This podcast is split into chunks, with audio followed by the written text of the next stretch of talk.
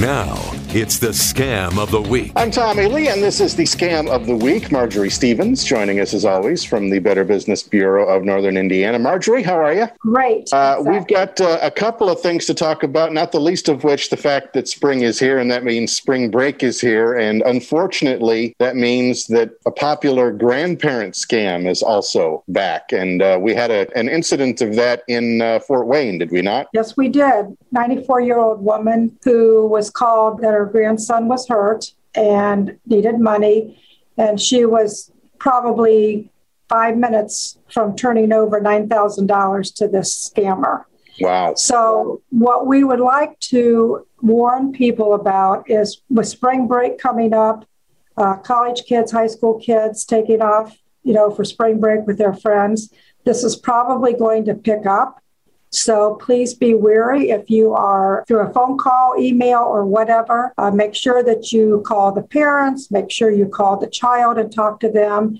But do not give any money, any any type of a gift card or anything to these scammers because that's what they're after. to refresh, the way this usually works is the the grandparent, and again, uh, the elderly, not the most savvy when it comes to technological stuff like this. They are preyed upon by being told that the grandchild is possibly in jail wherever they're at for spring break. Or, like you said, they've been injured somewhere and there's an immediate need for money. This is something that seriously targets the elderly, and we see it all the time. I know you see it all the time with the Better Business Bureau. We report on it all the time in the news side. It's just very important to not believe what you're being told by a complete stranger over the phone or email. Exactly. We we've seen a lot of seniors who have lost, I mean, hundreds of thousands of dollars. And I think the other thing you were talking about accidents in jail, whatever. But also remember they'll use uh, maybe they a DUI caught with drugs. There's just going to be a lot of different ways they can try to hook the grandparent. So it is just so critical for the grandparent to make sure that this did not happen. And once again, like you said, it's important to verify with the family, reach out to the grandchild themselves, and then, of course, make sure you report it to the Better Business Bureau. Yes, please do, because we can get the word out and keep the public informed that the scam is picking up again, which it looks like it's doing.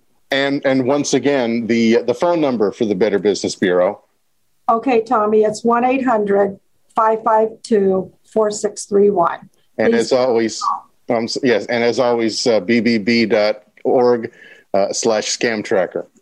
Yes, use it. All right. Marjorie Stevens with the Better Business Bureau, thank you once again, and uh, we'll talk to you again soon. Thanks, Tommy. Podcasts by Federated Media.